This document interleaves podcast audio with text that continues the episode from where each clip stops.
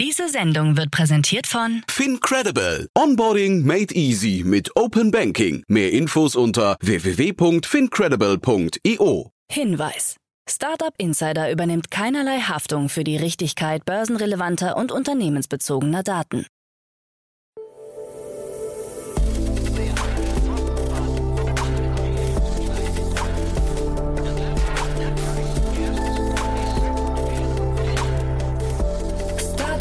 Insider Daily. Morgen Update. Einen wunderschönen guten Morgen und herzlich willkommen zu Startup Insider Daily. Mein Name ist Jan Thomas. Heute ist Freitag, der 3. Juni. Ja, und das sind heute unsere Themen. DoorDash verschwindet aus Deutschland. Plattformen haften teilweise für Urheberrechtsverstöße. Der E-Commerce-Umsatz ist rückläufig. Schlechte Stimmung bei Klarna. Und die Facebook-CEO Sheryl Sandberg verlässt nach 14 Jahren das Unternehmen. Heute bei uns zu Gast im Rahmen der Reihe Investments und Exits ist mal wieder Daniel Wild von Mountain Alliance. Ja, und wir haben zwei hochinteressante Themen besprochen, zwei sehr unterschiedliche Themen. Das eine aus dem E-Commerce oder vielmehr aus dem Fintech-Bereich und das andere aus dem E-Learning oder Weiterbildungsbereich. Also zwei hochinteressante Themen. Kommt sofort nach den Nachrichten mit Anna Dressel, aber wie immer der kurze Hinweis auf die weiteren Themen und auch auf die Themen morgen und am Sonntag. Um 13 Uhr geht's hier weiter mit Ines Reth. Sie ist Co-Gründerin und Co-CEO von Nido Health. Das ist ein Telemedizinunternehmen, über das ich ja neulich auch schon mit Katharina Neuhaus kurz gesprochen habe. Da gab es gerade eine Finanzierungsrunde über 7,5 Millionen Euro. Ein spannendes Unternehmen, sehr, sehr relevant. Es geht um einen Bereich, der uns alle angeht, auf den wir alle achten sollten, nämlich die mentale Gesundheit. Das Unternehmen bietet unter anderem Videosprechstunden mit Psychotherapeuten an. Und ja, ich fand das super interessant, super relevant. Kommt nachher um 13 Uhr. Um 16 Uhr geht es dann weiter mit Lukas Stranger. Er ist der CEO und Co-Founder von NXRT. Das ist ein Unternehmen, das eine Simulationsplattform für den Automobil- und Bahnbereich aufbaut. Das Ganze in 3D, also das war irgendwie ziemlich abgefahren, kannte ich so noch nicht. Hat mir großen Spaß gemacht. Auch da gab es eine Finanzierungsrunde, über die wir gesprochen haben. Dementsprechend, ja, in beiden Fällen reinschalten lohnt sich. Noch kurz der Blick auf den Samstag. Ihr wisst ja, wir haben ein Format, das nennt sich Startup Insider Media Talk. Da stellen wir die wichtigsten Podcasterinnen und Podcaster in Deutschland vor, die man als Startup-Unternehmer kennen sollte. Ja, und so auch dieses Mal Johannes Eder ist bei uns, der Co-Founder von Digitale Safari. Das ist das Unternehmen hinter dem Podcast Lifestyle Business und dort versucht man, ja, ich würde fast sagen, Solo-Entrepreneuren zu erklären, wie man passives Einkommen aufbauen kann oder zumindest es schaffen kann, seinen Lebensstil und sein Business in Einklang zu bringen. War ein cooles Gespräch. Ich kannte den Podcast vorher nicht, habe mich dann reingehört, fand das eigentlich ganz cool, was die Jungs machen. War auch irgendwie ganz cool zu sehen, wie man einen Podcast konzipieren kann als Teil des äh, eigenen Akquisefunnels. Auch darüber haben wir gesprochen. Dementsprechend, ja, morgen mal reinhören, lohnt sich auf jeden Fall. Und dann am Sonntag, wie jeden Sonntag, unser Format Startup Insider Read Only. Ihr wisst ja, meine liebe Kollegin Annalena Kümpel präsentiert hier jede Woche Bücher, die geschrieben wurden von, ja, entweder Startup-Unternehmerinnen und Unternehmern oder die sich an Startup-Unternehmerinnen und Unternehmer richten. Und so auch dieses Mal in Folge 77 begrüßt Annalena Ruth Kremer. Sie ist die Gründerin und Geschäftsführerin von der Entrepreneurial Education UG. Und sie hat ein Buch geschrieben über die Höhle der Löwen. Vom Pitch bis zum Deal, worauf es bei der Gründung ankommt und wie du den perfekten Investor findest. Naja, über die Höhle der Löwen kann man ja denken, was man möchte, aber das Buch ist, glaube ich, wirklich ganz cool. Auf jeden Fall wurde mir mitgeteilt, es war ein sehr, sehr anregendes Gespräch. Ich bin selbst gespannt. Das kommt dann, wie gesagt, am Sonntag. Ja, ihr seht schon, ein pickepackevolles Programm wartet auf euch. Jetzt kommen noch kurz die Verbraucherhinweise und dann, wie angekündigt, an Adresse mit den Nachrichten und danach dann Daniel Wild von Mountain Alliance. Werbung. Hi, hier ist Nina, Content Managerin bei Startup Insider. Suchst du deine nächste große berufliche Herausforderung? Dann melde dich bei uns. Wir suchen aktiv nach neuen Teammitgliedern, die Startup Insider zum führenden Informationsmedium der deutschsprachigen Startup-Szene machen wollen. Aktuell suchen wir Sales Manager, Customer Success Manager, Finanzmanager sowie Werkstudenten in den Bereichen Sales, Product und Content. Aber auch wenn keine passende Stelle dabei ist, melde dich trotzdem bei uns. Wir suchen immer nach leidenschaftlichen Menschen, die mit Startup Insider Großes bewegen wollen. Also, um mehr zu erfahren und dich zu bewerben, geh jetzt ganz einfach auf startupinsider.de/slash insider. Startup Insider Daily. Nachrichten.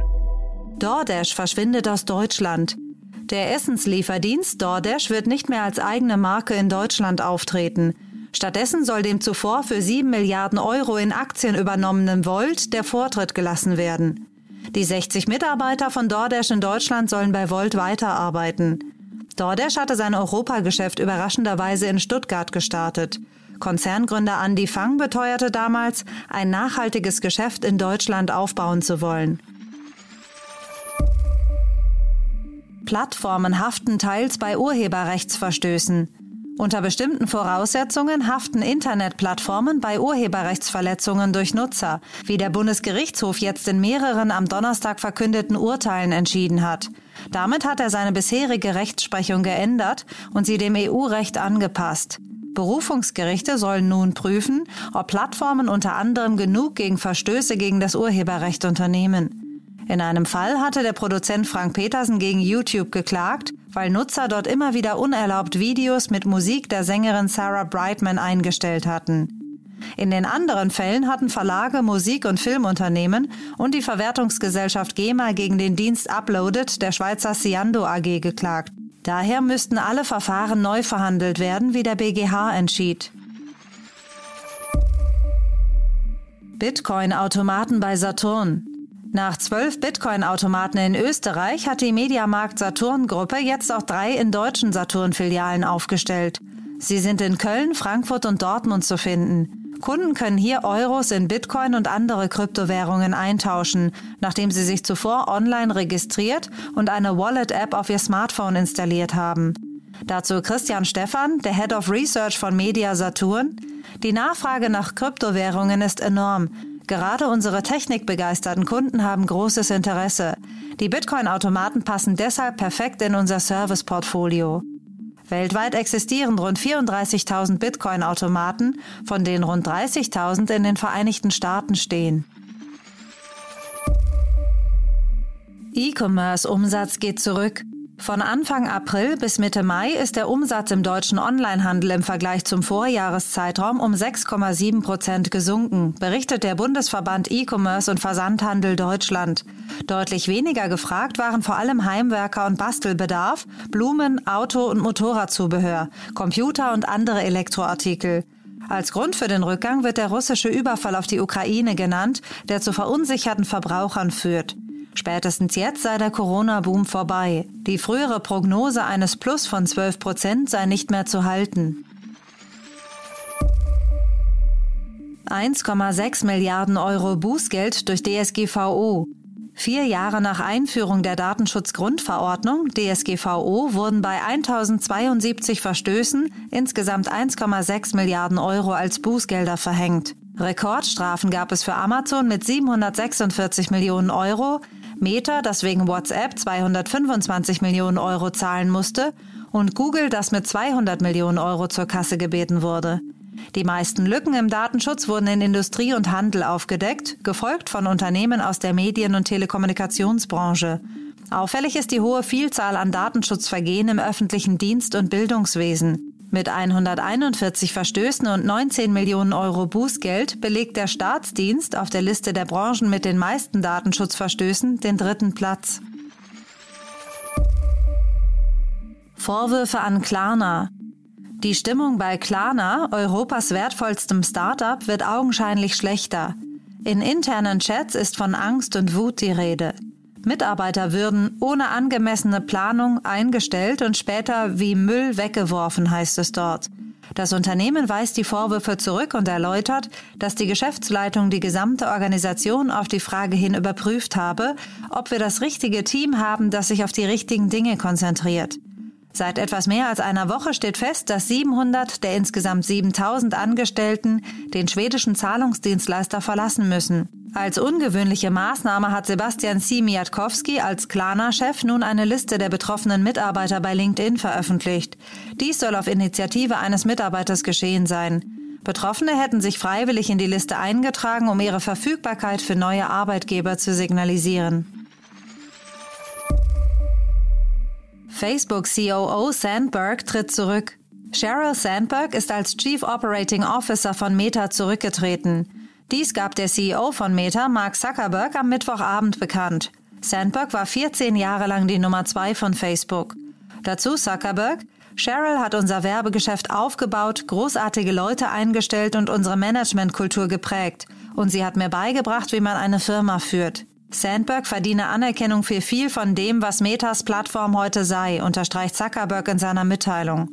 Sandberg betonte, sie habe eigentlich nur fünf Jahre bei Facebook bleiben wollen, als sie 2008 für das Unternehmen zu arbeiten begann. Als Nachfolger von Sandberg in der Rolle des COO bei Meta steht Xavier Olivan in den Startlöchern. Er ist aktuell Chief Growth Officer und bereits seit 2007 für Meta tätig. Ermittlungen nach Terra-Pleite. Nach dem massiven Absturz der Kryptowährung Terra, Luna, vor rund zwei Wochen hat die südkoreanische Ermittlungseinheit für Finanz- und Wertpapierkriminalität die Arbeit aufgenommen. Es soll geprüft werden, ob es absichtliche Preismanipulationen gegeben hat. Staatsanwälte Südkoreas haben alle Mitarbeiter von Terraform Labs zum Verhör geladen. Gleichzeitig hat ein Validator des Terra-Netzwerks brisante Mitschriften aus einer internen Telegram-Gruppe des Blockchain-Projekts ans Licht der Öffentlichkeit gebracht. Der Terra Luna Crash gilt bereits als eine der größten Pleiten in der Geschichte der Kryptoindustrie. OpenSea Klage wegen NFT-Insiderhandel. In den USA ist die erste Klage der Staatsanwaltschaft wegen möglichem Insiderhandel bei digitalen Werten vor Gericht gelandet. Zuvor hatte das FBI einen ehemaligen Produktmanager der NFT-Plattform OpenSea verhaftet. Er soll Token vor Veröffentlichung bei OpenSea gekauft und sie später zum zwei- bis fünffachen Preis wieder verkauft haben. OpenSea-CEO Devin Finzer gab im Herbst letzten Jahres zu, dass ein Fall von Insiderhandel in seinem Unternehmen aufgetreten war. Der angeklagte ehemalige Angestellte plädierte bei der Anhörung am Mittwoch auf nicht schuldig. Im Falle einer Verurteilung drohen ihm bis zu 20 Jahren Haft. Startup Insider Daily. Kurznachrichten. Die deutsche Börse verkündet am heutigen Freitagabend die neue Zusammensetzung von DAX, MDAX und SDAX. Marktbeobachter gehen davon aus, dass der Düsseldorfer Rüstungskonzern Rheinmetall in den DAX 40 einziehen wird und dafür voraussichtlich der Essenslieferdienst Delivery Hero weichen muss. Elon Musk hat Tesla-Mitarbeiter in Kalifornien, die angesichts steigender Corona-Infektionen noch nicht ins Büro zurückkommen wollen, mit Strafen gedroht. In einer E-Mail schrieb er, jeder bei Tesla muss mindestens 40 Stunden in der Woche im Büro verbringen. Wenn jemand nicht erscheint, müssen wir davon ausgehen, dass diese Person das Unternehmen verlassen hat.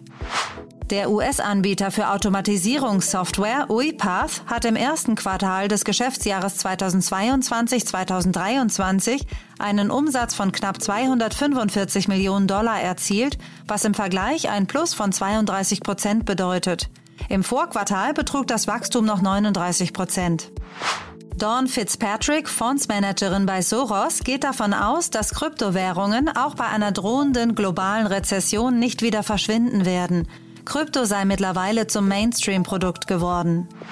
Im Juni wird es auf diversen Social-Media-Plattformen wieder bunt zugehen, denn die LGBTQIA-Plus-Community setzt anlässlich des Pride Month ein Zeichen gegen die Diskriminierung von queeren Menschen. Der in vielen Ländern, Unternehmen und Medien zelebrierte Pride Month soll eine bunte, vielfältige Welt ohne Hass und Diskriminierung fördern. Nahezu alle Social-Plattformen haben vielfältige Maßnahmen initiiert, um die Bewegung zu unterstützen. Und das waren die Startup Insider Daily News von Freitag, dem 3. Juni 2022. Startup Insider Daily. Investments und Exits. Ja, dann freue ich mich wie immer, wenn Daniel Wilch hier ist, Gründer und Aufsichtsrat von Mountain Alliance. Hallo Daniel. Hi Jan, freue mich dabei zu sein. Toll, dass du da bist, Daniel. Und ja, es kommen coole Themen auf uns zu, habe ich schon gesehen gerade. Aber vielleicht fangen wir noch mal kurz mit euch an. Magst du ein paar Sätze zu euch sagen? Ja, na klar, gerne. Also die Mountain Alliance ist eine börsennotierte Beteiligungsgesellschaft. Man kann auch sagen Listed VC. Wir haben 26 wachsende digitale Firmen im Portfolio, machen pro Jahr so ein bis zwei, manchmal auch drei Exits, manchmal Börsengänge, meistens Trade Sales. Und so kann man sich quasi als Börseninvestor an VC-Firmen beteiligen. Das Spannende daran, unheimlich viel Wertentwicklung passiert halt heute vor Börsengängen oder auch durch private Verkäufe. Und um daran zu partizipieren als Börseninvestor, darum gibt es sowas wie Mountain Alliance. Hm. Und äh, ich sag, weise ja immer darauf hin, weil es so spannend, das gibt es nur bei euch. Äh, ihr kauft auch Portfolien, ne? Ganz genau. Wir kaufen Portfolien und wir glauben auch, dass gerade jetzt, sagen wir mal, die Public-Märkte haben gelitten. Das haben wir beide schon gesehen. Die privaten Bewertungen kommen auch ein bisschen runter. Ich glaube, das geht auch noch ein bisschen weiter. Und gerade jetzt gibt es vielleicht einen anderen Zuhörer hier im Podcast, der sagt, hm, ich habe ein Family Office, ich habe 100 Millionen unter Management, ich habe fünf bis zehn Ventures investiert und das ist mir doch zu anstrengend. Mit so jemand würden wir gern reden, weil wir übernehmen so ein Portfolio in der Mischung aus Cash und Shares oder Vergleichbares und managen das weiter. Und so sind wir in den letzten Jahren gewachsen. Und so haben wir beispielsweise auch bei der Mountain Alliance zwei Portfolien von Mountain Partners übernommen und seitdem heißen wir auch äh, Mountain. Insofern gibt es eben da eine enge Beziehung. Von denen, wo wir die ersten Portfolien gekauft haben, haben wir auch den Namen übernommen. Mhm. Ich habe in den letzten Tagen nicht gedacht, Daniel, da habe ich den Podcast vom Doppelgänger, also Doppelgänger Tech Talk Podcast gehört. Und der ähm, Pip Klöckner, nur weil du gerade sagst, äh, private und, und öffentliche Bewe Bewertungen, ne, ähm, und dass sie runterkommen. Äh, Pip Klöckner hat gemutmaßt, dass Klarna, die ja eigentlich das wertvollste Startup in Europa sind, dass die für maximal 10 Milliarden in die Börse gehen. Ja, also okay, spannende Bewertung, spannende Einschätzung. Ich würde sagen, der Wert, das wird sich, wird sich zeigen, aber genau die Themen haben wir beide oft gehabt, das äh, sehe ich genauso. Und wie gesagt, an der Börse haben wir oft schon gesagt, wird härter und anders gemessen. Ähm, auch eine Revolut ne, mit ihren, glaube ich, 45 Milliarden, das müssen die erst halten in dem Börsengang irgendwann. Und Klarna, ich weiß nicht genau, wann die gehen sollen, aber die sollen schon in nächster Zeit gehen. Ne? Also man mutmaßt es, ne? zeitgleich, äh, also ich, bin jetzt da kein Experte, Pip Klöckner hat irgendwie gesagt, dass sie möglicherweise ihr Fenster verpasst haben, weil Firm auch nicht so gut geliefert hat und so weiter oder nicht so gut dasteht. Und dementsprechend, ich glaube, die kommen ja von der 40 Milliarden Bewertung auch in der Größenordnung und er meinte, das, das geht noch steil bergab, ja. Also wollen wir jetzt nicht herbeireden, es ist auch keine, ist keine Häme, ne? Es ist eher nur weil, nee, weil wir immer darüber gesprochen haben. Ne? Nee, genau. Und sagen wir so, und ich glaube, also auch die sind ein super wichtiger, äh, sagen wir mal, Element, äh, also spannende Firma und haben wirklich unheimlich viel fürs ganze auch Fintech-Ökosystem getan. Ich glaube immer, die spannende Frage ist, wen erwischt es halt in der falschen Zeit, Geld zu brauchen. Ja? Und wenn die und das eins ist klar. Wir wissen, Specs gehen nicht mehr. Wir wissen, die schnellen Tech-IPOs gehen auch fast gar nicht mehr. Es gab fast keine Tech-IPOs in den letzten Monaten. Und damit sind für die großen Investoren die Exit-Kanäle verstopft, in Anführungszeichen. Und darum weniger Bereitschaft zu diesen Mega-Runden, von denen wir beide schon viele besprochen haben. Und wenn so eine Firma wie Klarna halt keine weitere Mega-Runde anschließen kann, dann muss irgendwo das Geld her. Und wenn das die Börse ist, dann hat sie die Bedingungen der Börse. Das kann tatsächlich deutlich niedriger sein. Ja, ja, Sie hatten ja schon eine Downround, ne? Jetzt also mal gucken, wie das weitergeht. Aber ich wollte nur sagen, das ist so unser Thema gewesen. Und der Börsen, die, das Börsenumfeld ist wirklich gerade nicht so, nicht so das Beste. Ne? Wir haben ja unseren schönen Börsenrückblick äh, gehabt letztes Jahr, äh, Ende letzten Jahres. Ähm, mhm. Da hatten wir schon gesehen, dass relativ viele deutsche Startups äh, an den Börsen nicht, generell nicht gut performt hatten und das ging ja jetzt nochmal bergab seitdem. Ne? Genau. Und sagen wir so, ich glaube, das wird auch noch ein bisschen sich fortsetzen. Äh, auf Dauer muss man, glaube ich, auch aufpassen. Da wird man auch spannende Gelegenheiten verpassen können. Also für die Leute, die das interessiert, glaube ich, da muss man auch aufpassen. Aber aktuell ist viel Druck da. Und das ganze Inflationsthema bleibt natürlich. Und wenn man sich jetzt anschaut, gerade zu dem Thema sind wir eigentlich heute auch mit Themen unterwegs. Ne? Also Klarna ist ein sehr großes Fintech. Im Fintech-Bereich, da haben wir letztes Mal darüber gesprochen, gibt es auch immer noch Banking-as-a-Service-Anbieter, die nach wie vor super spannend sind und auch hochfinanziert werden. Aber es gibt eben auch immer wieder kleine Player in dem Bereich, die wieder neue Nischen bespielen. Und ich glaube, die Daseinsberechtigung von Klarna und den kleineren, die ist voll da. Und da sind wir schon mitten im ersten Thema, ne? Genau. Das erste ja. Thema möchte ich sprechen über ein kleines texanisches Unternehmen. Und das möchte ich vergleichen mit einem der größten Unternehmen der Welt und mit einem, mit einem dazwischenliegenden Firma in Deutschland. Das Unternehmen ist OnRamp. OnRamp hat datenbasierte Technologie, die von kleinen E-Commerce-Playern, kleinen Versendern historische Verkaufsdaten und Umsatzerlöse analysiert, also rein technologisch, eine Verkaufsprognose erstellt und diesen Firmen daraufhin Geld zur Verfügung stellt. Das Businessmodell ist, die Firmen kriegen Geld und der zur Verfügungsteller, OnRamp heißt die Firma, kriegt ein Prozent vom Umsatz. Das Ganze ist eine Bankfunktion, ist aber keine Bank. Was hier gemacht wird, ist eigentlich ein Betriebsmittelkredit. Was sind das für Firmen? Das sind kleine Versandunternehmen oder aber auch jetzt gerade während der Pandemie kleine normale Händler, die eben auch Versand gemacht haben und die nicht genug Geld hatten, um ihr Lager nachzukaufen oder den, überhaupt nur den Versand zu bezahlen oder Marketing zu bezahlen und die auch nicht von klassischen Banken Geld bekommen können. Und gerade in den USA ist das ein Problem, weil die haben viel weniger von diesen äh, sagen wir, rundrum Bankangeboten, die wir haben als klassisches Banken, sondern es wird viel mehr gemacht im Bereich Anleihen und ähnliches. Aber für so einen kleinen Player geht das nicht. Und die haben aber Bedarf und auch eine Bereitschaft zu zahlen. Und für sowas ist 2020 in Austin, Texas, ähm, dieses On-Ramp gegründet worden. Wachsen wie verrückt. 30 Prozent Wachstum Monat zu Monat mehrere hundert Kunden, aber noch ziemlich klein. Das ist die erste Runde und in der gab es 42 Millionen. Ja, das erscheint viel, würde ich sagen, weil 42 Millionen in der ersten Runde, also in der Seed-Runde laut Crunchbase, ähm, wäre natürlich eigentlich verrückt. Hier geht es natürlich um eine Mischung wiederum aus Eigenkapital und Fremdkapital. Und insofern, ich würde vermuten, dass das Verhältnis hier 1 zu 10 ist. Die haben vielleicht 4 Millionen Eigenkapital bekommen und den Rest brauchen sie quasi als Warehouse-Kreditlinie, um das diesen Firmen zur Verfügung zu stellen. Mhm. Ich hatte hier mal mit Jenny Dreier von Equity Ventures, hatte ich mal über ARC gesprochen. Das ähm, war deswegen ganz spannend. Equity Ventures hat ja, die haben Motherbrain heißt das, so eine datenbasierte Plattform, also eine interne Plattform, glaube ich, zum Bewerten von ihren Startups. Und der Gründer davon hat dann irgendwann jetzt ein eigenes Startup gegründet. ARC heißen die und die haben auch 160 Millionen oder sowas äh, eingesammelt. Eigentlich, das klingt ein bisschen ähnlich, also so quasi datenbasierte Entscheidungen zu treffen für ähm, schnell wachsende Unternehmen im E-Commerce-Bereich.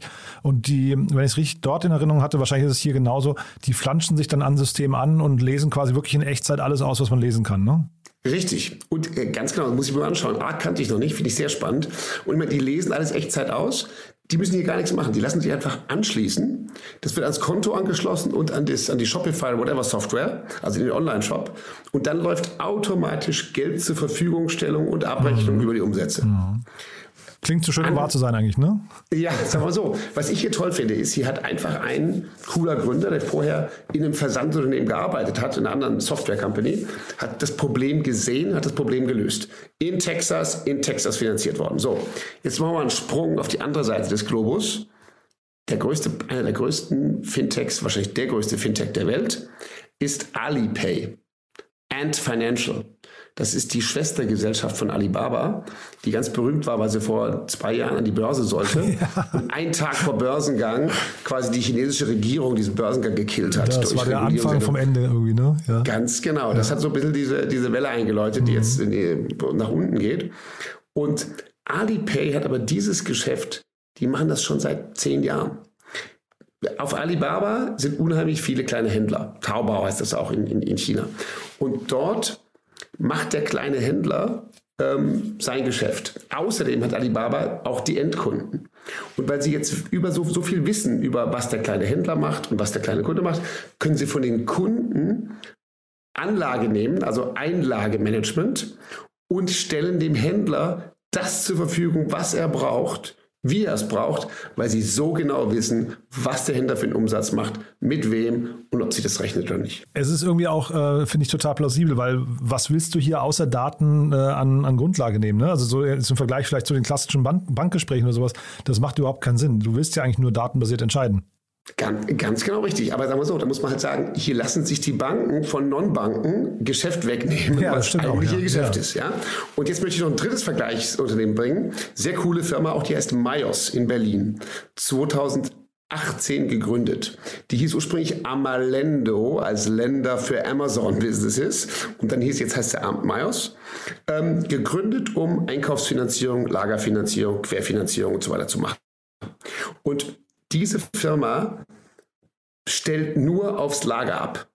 Also Myers gibt dir mit deinem E-Commerce-Unternehmen, wenn du eins hättest, einen Kredit und der Kredit wird gegeben auf das Lager. Und das läuft, indem die Firma eigentlich die Produkte einkauft für dich und sie dir Stück für Stück abgibt. Also der, dem, der, Firma Myers gehören deine Produkte. Du verkaufst sie aber. Und auch hier wiederum völlig datengetrieben ausgelesen. Hast du Produkte, die sich verkaufen? Werden die sich verkaufen? Jawohl. Das ist ein guter, gutes Kreditrisiko. Jawohl, mache ich. Und das ist für mich super spannend, weil die, die, wie gesagt, all diese Firmen, geben Kreditfirmen, die sonst keinen Kredit bekämen. Hm. Ich finde es deswegen auch spannend, weil die ähm, irgendwie die Zuständigkeiten und auch die, die äh, Wertschöpfungsketten und sowas verschieben sich total. Ne? Also das heißt, ähm, da hast du plötzlich irgendwie einen Händler, der vielleicht, also ne, früher auch das ganze Thema Finanzierung im, im Griff haben musste. Das ist heute vielleicht gar nicht mehr sein, sein, sein Thema. Vielleicht irgendwann noch nicht mal, äh, also vielleicht muss er sich noch nicht mal damit beschäftigen, welche Produkte überhaupt noch richtig funktionieren, weil das sein Einkäufer schon war. Also ne, ich glaube, da, da, da beginnen im Prinzip datenbasiert ganz neue Ströme, die, also wahrscheinlich auch Entscheidungsströme hinterher, ne? Ganz genau. Und hier, hier werden über Daten Entscheidungen ermöglicht, die früher aufgrund von Vertrauen und Historie nur hätten getroffen werden können. Und hier ist das Problem der deutschen Banken, weil unsere deutschen Banken müssten eigentlich, könnten sich nur noch differenzieren durch besonders guten Service, weil digital kommen sie nicht hinterher.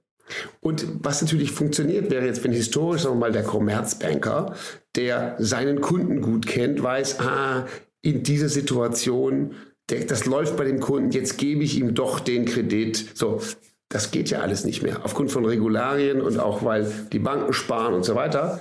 Aber technisch kommen sie auch nicht hinterher. Insofern, ähm, da wird gerade ein Geschäftsmodell ersetzt ähm, durch andere. Und ich glaube, die Banken kommen da nicht hinterher. Ja, und auch in der Geschwindigkeit nicht. Ne? Ich glaube, das ist ja das andere nochmal. Wenn du jetzt hier bist, ja datenbasiert, bist ja wirklich im Realtime-Modus eigentlich.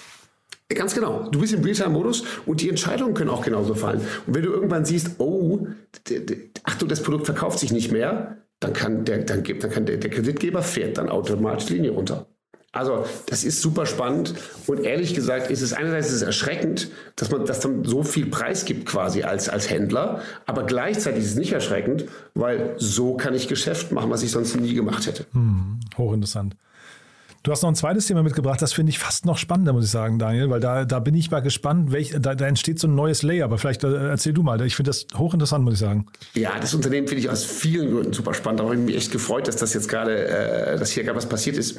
Die Firma heißt Odilo. Haben vielleicht viele noch gar nicht gehört. Odilo ist ein spanisches Unternehmen aus Madrid. Das gibt es auch schon eine ganze Weile. Gegründet 2011 von Rodrigo Rodriguez. Schau mal, der Name ist schon mal cool. Ja. Und ähm, das ist ein White-Label-Anbieter, eine White-Label-Plattform, die Unternehmen es ermöglicht, eigenes E-Learning anzubieten. Also kannst du sagen, ein Netflix für Bildung. Die haben einen Produktkatalog von 3,9 Millionen Items, 6300 Publisher. 43 Sprachen. Ich glaube 170 Millionen Kunden oder User besser gesagt. Ja? Also unglaublich. Zu den, zu den Kunden zählen Regierungsbehörden, Bibliotheken und Google. Ja?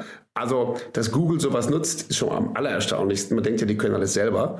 Also hier kannst du dir vorstellen, hier kannst du quasi für Startup Insider deine eigene, dein eigenes Lernprogramm zusammenstellen aus einer Bibliothek und das White Label deinen Hörern anbieten. Wäre vielleicht mal eine Idee. Die Startup Insider Academy. Das klingt super spannend. Ja, H ja? Hörern, aber auch, ich glaube, Mitarbeitern. Ne? Ich glaube, das sind verschiedene Richtungen. Ne? Sowieso, genau. Also ich meine, MIT macht mit. Da geht es dann quasi um den Endkunden oder um den Lernenden. Oft aber eben, und das, das ist für mich das andere große spannende Thema, hier geht es ja um Erwachsenenbildung. Hier geht es um Weiterbildung. Hier geht es auch um Bildung von, von Firmen für Firmenmitarbeiter.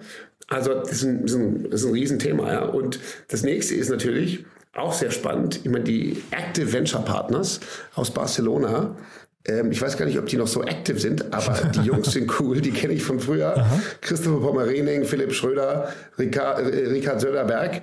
Die drei haben das mal gegründet und das ist, glaube ich, eines ihrer frühen Investments. Seit 2014 da drin, haben damals Series A gemacht und jetzt ist es eine 63 Millionen Runde von Bregal, Milestone und, und Swan Lab und anderen. Mhm.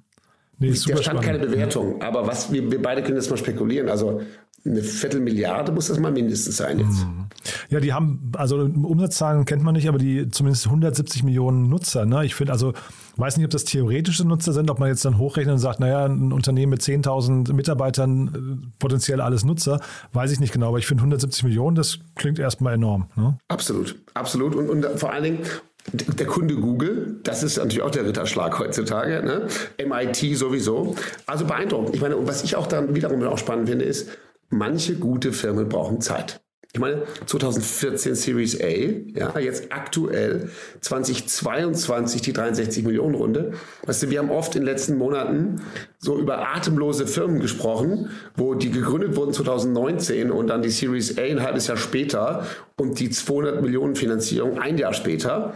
Das hier ist einfach eine spanische Firma, die jetzt ein weltweites Geschäft macht, mit dem Geld jetzt weiter expandieren will, Nordamerika, Afrika und einfach im Bildungsbereich, im, im Digitalisierungsbildungsbereich ein super äh, Geschäft aufgebaut hat.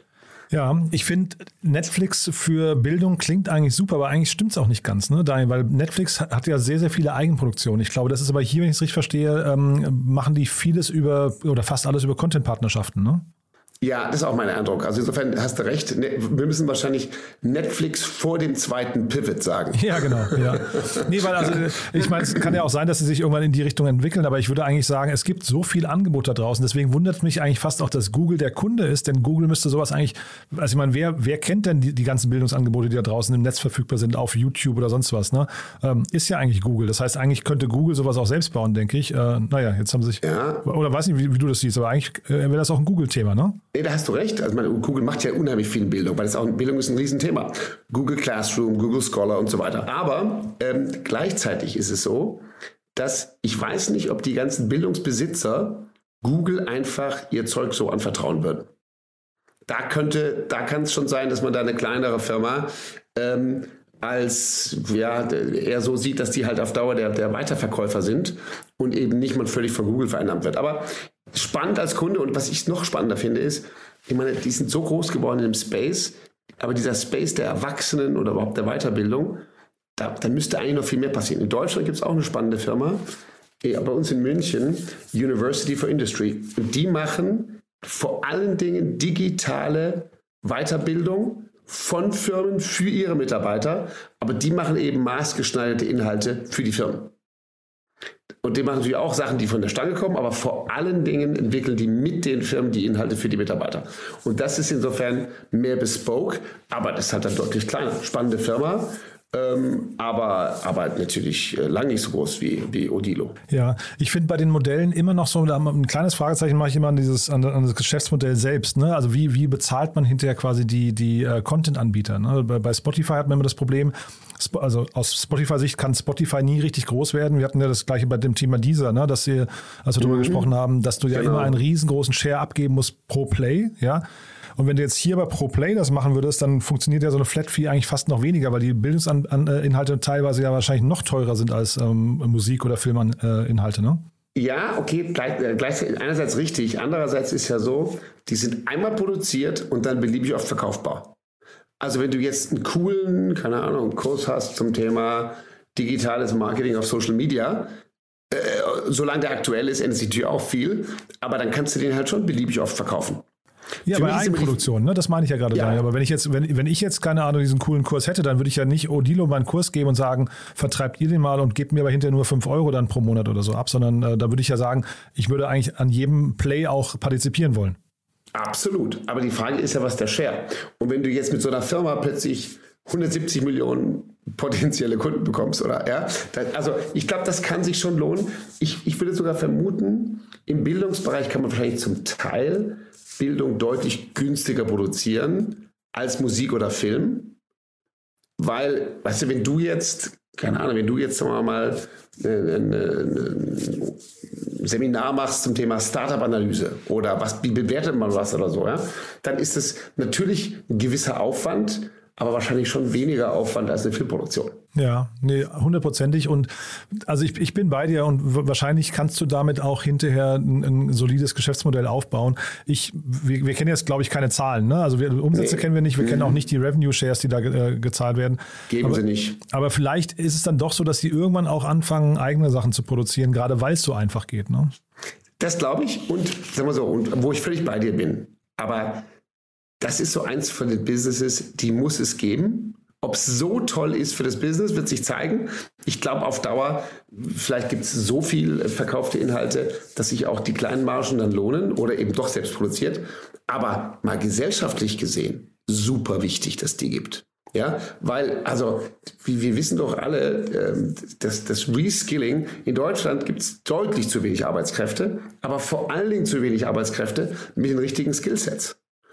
Und das, dafür sind solche Angebote extrem notwendig. Ja, äh, bin ich auch bei dir zeitgleich. Man muss sich ja eigentlich, also die Frage ist ja immer, wer hat jetzt Zugang zu, zu sowas? Ne? Und die Googles dieser Welt, die haben ja meistens schon die Skills. Da hast du ja quasi, da hast du ja mit den Top 10 Prozent äh, ähm, der, der, der, der Bildungsklasse zu tun. Man müsste ja eigentlich woanders ansetzen. Und ich weiß jetzt gar nicht, ob jetzt, keine Ahnung, die Supermärkte oder sowas ein großes Interesse haben, dass ihre Mitarbeiter zu sowas dann eben Zugriff bekommen. Also Weißt du, was ich meine? Da, also wir haben, wir haben ja eigentlich ein Bildungsdefizit an einer ganz anderen Stelle, wo wir eben dieses Reskillen äh, hinbekommen müssten. Ja. Absolut. Und darum, das finde ich eben, wie eben erwähnt, ja, University for Industry, die arbeitet vor allem im deutschen Mittelstand, die ihre Mitarbeiter fit machen wollen. Und meiner Ansicht nach müsste der größte Kunde von Odilo, müssten die deutschen Gewerkschaften sein. ja, die ja. müssten, das wäre mal eine sinnvolle Tätigkeit für Gewerkschaften, wenn die ihre, wenn die ihre, ihre Mitglieder ganz gezielt gescheit weiterentwickeln wird. Hundertprozentig, ja. Das ja. alte traurige Thema. Ja. Genau. Also insofern, äh, ich glaube, sinnvolle User gäbe es genug. Hoffen mhm. wir mal, dass die das finden. Und ich meine, dass die Google-Jungs noch besser werden, das kann man ihnen nicht verdenken, aber ich bin vollkommen bei dir. Der Hebel wäre woanders größer. Cool. Daniel, also super Themen, muss ich sagen. Hat echt Spaß gemacht. Ähm, jetzt weiß ich gar nicht, haben wir was vergessen zu beiden Sachen? Nö. Nee, ne? Ich glaube, wir haben das äh, ausreichend äh, gecovert. Und sagen wir mal so, das Thema Bildung wird uns immer wieder begegnen, weil es so wichtig ist. Und ich glaube, ähm, schön, dass es diese Player gibt. Und wir werden uns gucken, wo die sich weiterhin entwickeln. Behalten wir im Blick, ne? Genau. Cool. Daniel, dann lieben, lieben Dank und bis zum nächsten Mal, ja? Alles klar, Jan. Bis bald. Werbung Hi, hier ist Moritz, Marketing und Growth Manager bei Startup Insider. Wenn du über die verschiedensten Themen immer auf dem neuesten Stand sein möchtest, dann empfehle ich dir auf jeden Fall unsere Newsletter auszuprobieren. Von unserem täglichen Morning Briefing Startup Insider Daily zu unseren themenspezifischen Newslettern wie Krypto und Web3, Investments und Exits oder KI Kompakt bist du mit unseren Newslettern immer top informiert. Falls du interessiert bist, kannst du dich jetzt ganz einfach kostenlos anmelden und zwar unter startupinsider.de/slash insider. Startup Insider Daily, der tägliche Nachrichtenpodcast der deutschen Startup-Szene. So, das war Daniel Wild von Mountain Alliance. Damit sind wir durch für heute Vormittag. Aber nicht vergessen, nachher geht's weiter um 13 Uhr mit Ines Räth, Co-Gründerin und Co-CEO von Nilo Health. Da sprechen wir, wie gesagt, über eine 7,5 Millionen Euro starke Seed-Finanzierungsrunde für ein Unternehmen, das im Mental Health-Bereich unterwegs ist. War ein sehr, sehr anregendes Gespräch. Ich glaube, das Unternehmen wird sich durchsetzen oder zumindest so eine Art Standard etablieren für alle Unternehmen, die sich, ja, ich sag mal, für die mentale Gesundheit ihrer Mitarbeiter interessieren. Und dann um 16 Uhr Lukas Stranger, der CEO und Co-Founder von NXRT. Da sprechen wir, wie gesagt, über den 3D-Bereich, über eine Simulationssoftware, eine Plattform, eine Umgebung für den Automobilbereich und Bahnbereich. Ja, und auch da sind gerade ein paar namhafte VCs eingestiegen und auch spannende Business Angels. Also dementsprechend, auch da lohnt es sich nachher mal reinzuschalten. Und dann morgen, nicht vergessen, ich habe es ja schon gesagt, Startup Insider Media Talk, dann mit Johannes Eder, dem Co-Gründer von Digitale Safari und dem Co-Host von dem Podcast Lifestyle Business. Und dann am Sonntag Startup Insider Read Only, unser Bücherpodcast mit Annalena Kümpel. Und dieses Mal zu Gast ist Ruth Kremer. Sie ist die Gründerin und Geschäftsführerin der Entrepreneurial Education UG und sie hat ein Buch geschrieben, das heißt Die Höhle der Löwen, vom Pitch zum Deal, worauf es bei der Gründung ankommt und wie du den perfekten Investor findest. Ja, also auch das sollte sich natürlich jeder anhören, der sich irgendwie mit dem Thema Finanzierungsrunden beschäftigt denke, da kann man viel lernen. Das, wie gesagt, am Sonntag. Am Montag ist dann Feiertag. Deswegen sage ich schon mal Tschüss bis Dienstag oder natürlich bis nachher oder bis morgen oder bis zum Sonntag. Aber ja, so oder so, euch ein wunderschönes Wochenende und ja, vielleicht bis nachher. Ciao, ciao. Diese Sendung wurde präsentiert von Fincredible. Onboarding made easy mit Open Banking. Mehr Infos unter www.fincredible.io.